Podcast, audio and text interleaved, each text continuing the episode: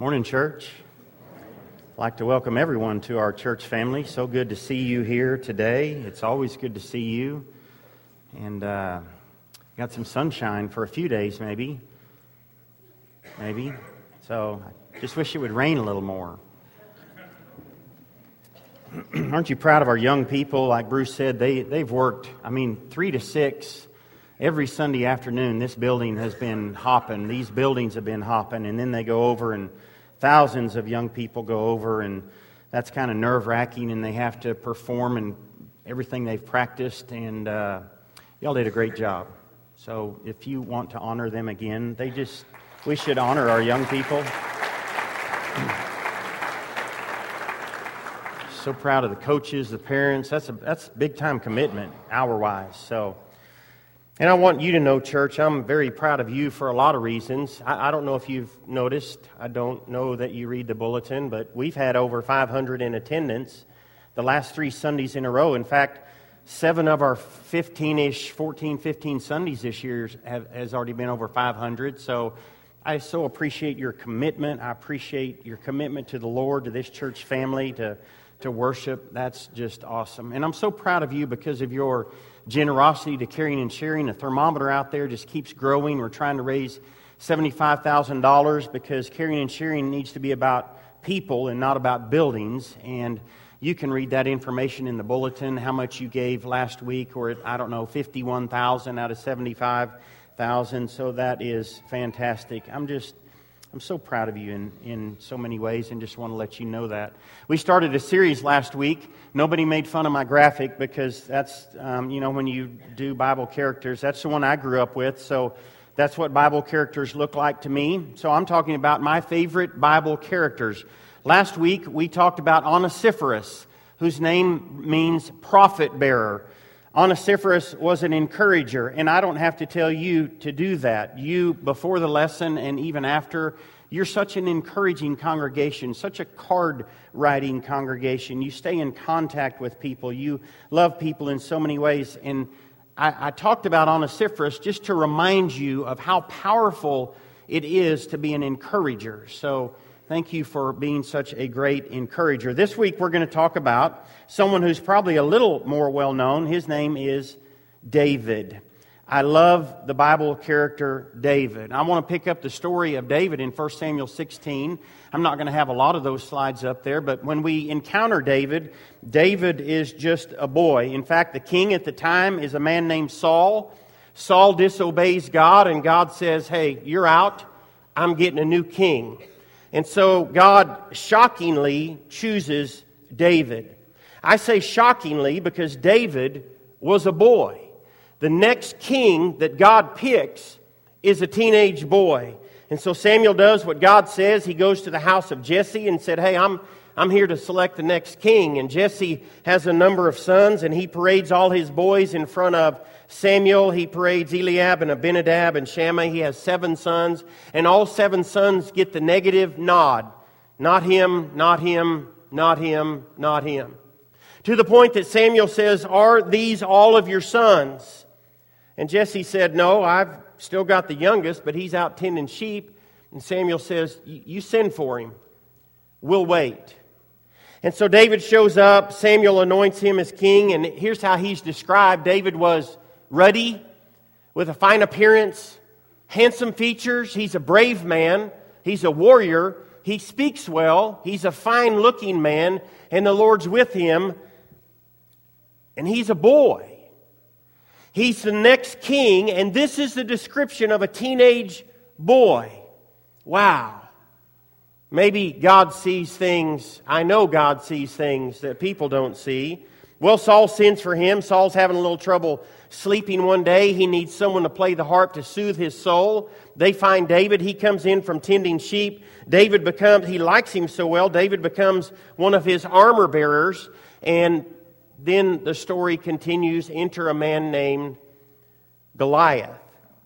You're probably familiar with the story of um, David and Goliath. For 40 days, um, as you read through here, the Philistines gathered their forces for war. Saul and the Israelites assembled and camped in the valley of Elah and drew up the battle line to meet the Philistines. The Philistines occupied one hill, the Israelites another, with the valley between them. So if you keep reading in 1 Samuel 17, for 40 days, the Israelites would line up on one side of the valley and they would shout their war cry. And the Philistines would line up on the other side of the valley and they would shout their war cry. For 40 days, Scripture says twice a day, 80 times, they lined up for battle. And Scripture said the Israelites went through the motions of war. Scripture says the Israelites were terrified because this giant came out by the name of Goliath, and he stood, and, stood and shouted at the ranks of Israel and said, Why do you come out and line up for battle? Choose a man and have him come down to me. If he's able to fight and kill me, we'll become your subjects. But if I overcome him and kill him, you'll become our subjects and serve us. This day I defy the ranks of Israel. Forty days, eighty times, they hear this message. For 40 days, the Philistines said, You can't win. For 40 days, Goliath said, You can't win. For 40 days, the Israelites said, We can't win. For 40 days, the king, Saul, said, We can't win. And David enters the picture to fight this giant. Now, back to Jesse and his boys. The three oldest boys are in the army. They need some food. They're witnessing this every day. Jesse calls David in from the fields, said, Hey, you need to take some food to your brothers. David takes the food just in time to see one of these encounters, just in time to see the Israelite army shake in fear, just in time to see them line up for battle, only to go through the motions of war. And David says, What will be done? Let me see if I have this what will be done for the man who kills this Philistine and removes this disgrace from Israel. Pretty strong words for a man, very bold words for a, a boy, a teenage boy. He's told to the man who kills Goliath, the king will give great wealth, his daughter in marriage, and your dad won't have to pay, your family won't have to pay taxes anymore. David says, I'm the man and he goes after Goliath. Goliath, who by all reports is anywhere from nine foot six to ten feet tall. Goliath, whose armor alone probably weighed 125 pounds. His armor alone probably weighed more than David. His javelin, his spear was 15 pounds. And David says, I'm the man. So let me tell you why I love the Bible character David. I've got three reasons. I love David because I love David's fight. I love David's fight. Let me give you some other words. I love his resolve. I love his determination. I love his tenacity. I love his resolution. I love his doggedness. But this isn't just any fight. This is a boy fighting a man. This isn't just any man. This is a boy fighting a giant. This isn't just any fight. This is God's people at war against another nation, against the Philistines. This isn't a barroom brawl. This isn't a schoolyard rumble. This is war. And David says, I'll fight this guy. I'll fight this guy. I'll remove this disgrace from Israel. I love David because I love his fight. He's not fighting for his agenda, he's fighting for God. Too many fights these days in the world are about personal agendas. Too many fights these days in the church are about personal agendas. David said, I'm fighting for God. And I'm going to remove this disgrace because God needs to look good. David is fighting for God. If you keep reading this story, I've got to ask questions. What kind of king is going to allow this boy to go fight a giant? What kind of brothers would send a little brother out to fight a giant? What kind of army is going to, what kind of soldiers are going to sit there and witness as this boy goes out to fight this giant? What kind of boy, teenage boy, would say, hey, I got nothing else to do. I was tending sheep. This is pretty exciting. What kind of boy does that? David's brothers get mad. They think he's just trying to get some attention. Saul finds out that David will fight. Saul doesn't care who's going to fight. He says, I'm all in. Bring him in. He puts him in armor. It's way too much armor for a boy. And David sheds the armor and he goes to war with his bare hands. and he goes to war with a slingshot, and he goes to war with five stones he grabs from a stream along the way. I love David's fight. I wished I had David's fight. I wished I had his tenacity for what is right, not what I think is right.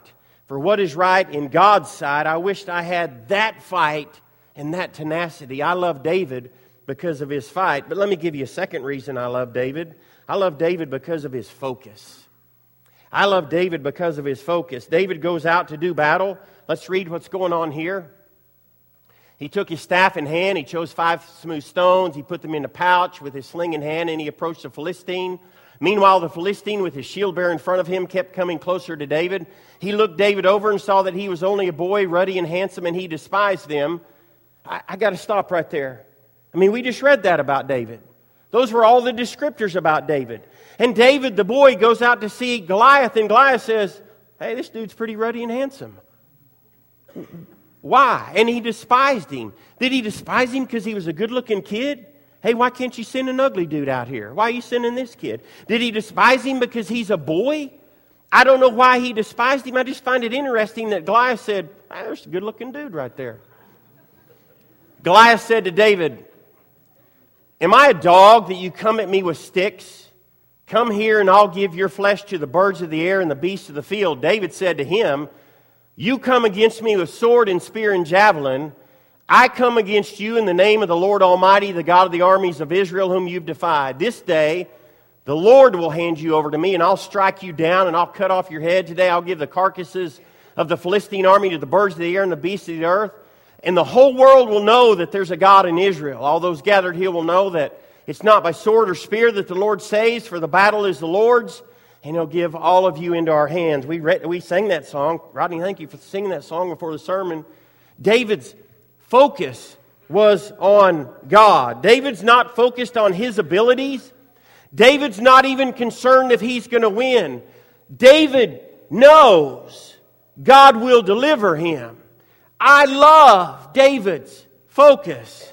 I wished I had his focus. Even before he went out, when Saul said, basically, you don't have a chance, David said, you know what? I've been keeping my father's sheep. When a lion or a bear came and carried off a sheep from the flock, I went after it, struck it, rescued, grabbed it, killed it. Your servant has killed both the lion and the bear. This uncircumcised Philistine will be like one of them. The Lord who delivered me from them the Lord's going to deliver me from him. I absolutely love David's focus. Listen, folks, this story's not about David. This story's not about Goliath. This story's not about the Israelites or the Philistines. This story's about God. And I love this story because David reminds me that this story is about God. David didn't defeat Goliath because he had a slingshot and a stone. David didn't defeat Goliath because he was a good shot. David didn't defeat Goliath because he had, had faith. David didn't defeat Goliath. God did. And I think God chose David because David was focused on God. This is a story about God. And that's what David wants us to know. I love David's focus. You can read through the Old Testament. David was so focused on God. He meditated on his law, meditated on his word. I love David's focus to be able to know the presence of God like he did morning, noon, and night, to feel the presence of God in your life, to know, to have that confidence that God's going to deliver you no matter what comes your way, to have that kind of relationship. I love David's focus. I just, I wished I had his focus. There's one other reason I love David, though. I love David's I love David's failures. I love David's failures. The story continues. David eventually becomes king. He enjoys a lot of successes. He expands the kingdom. He expands the territory. He enjoys a lot of victories. And then we get to 2 Samuel chapter 11 in the spring. At the time when kings go off to war, David sent Joab out with the king's men and the whole Israelite army. They destroyed the Ammonites and besieged Rabbah, but David remained in Jerusalem. At a time when kings are supposed to go to war, David stayed home. I'll just tell you, most of the times you mess up in life, you're not where you're supposed to be. He's supposed to be at war. And he was at home, and he couldn't sleep. And he got up on his roof, and he sees a beautiful woman bathing, and he wants to know who it is, and he sends for her, and they sleep together, and they have an affair, and they have a child, and he tries to cover up. He brings Bathsheba's husband home, tries to get him to sleep with Bathsheba. He doesn't. Sleeps on the doorstep, so he sends him to the front lines of battle and has him killed. David sins, David disobeys, David tries to cover up. David has an affair, the baby's born, the baby dies. I love David's failures. You know what I like about the Bible is God doesn't sugarcoat anything. If people fail, God said they failed. If people are immoral, God says he's immoral. If people cheated or lied or committed adultery, whatever it is, God says, hey, here it is. I mean, God doesn't sugarcoat anything in the Bible. No paper saints, no cardboard heroes. I love David's failures. I love David because I love his fight. I, I wished I had his fight. I love David because of his focus. I so want to have the same focus in my life. I love David because of his failures. I, I have those. And I can relate to one of the greatest men in the Bible. Here's what I want you to see from this story. When you lose your fight in life, when you have no reason to live, when you give up, when you're no longer determined, when you lose your fight in life, you're going to live a defeated life. And when you lose your focus in life and you can't see where God is leading you and you're not spending time in God's Word and you're, you're not enjoying the fellowship of God's people, when you lose your focus in life, you're going to live a defeated life. And when all you can see is your failures and your insecurities and what you can or can't do, and, and you're focused so much on you and your failures, you're going to live a defeated life. Listen, church, they put Jesus in the grave and they said, He's got no fight left in him, it's over. They put Jesus in the grave, and people were saying, Well, he must not be focused on the things we're focused on. They put Jesus in the grave, and people were saying, He failed. It's over. But we know what happened next. Up from the grave, he arose. You see, I love the story, the character of David, because he reminds me that victory has nothing to do with my abilities. Victory most often doesn't have anything to do with my focus.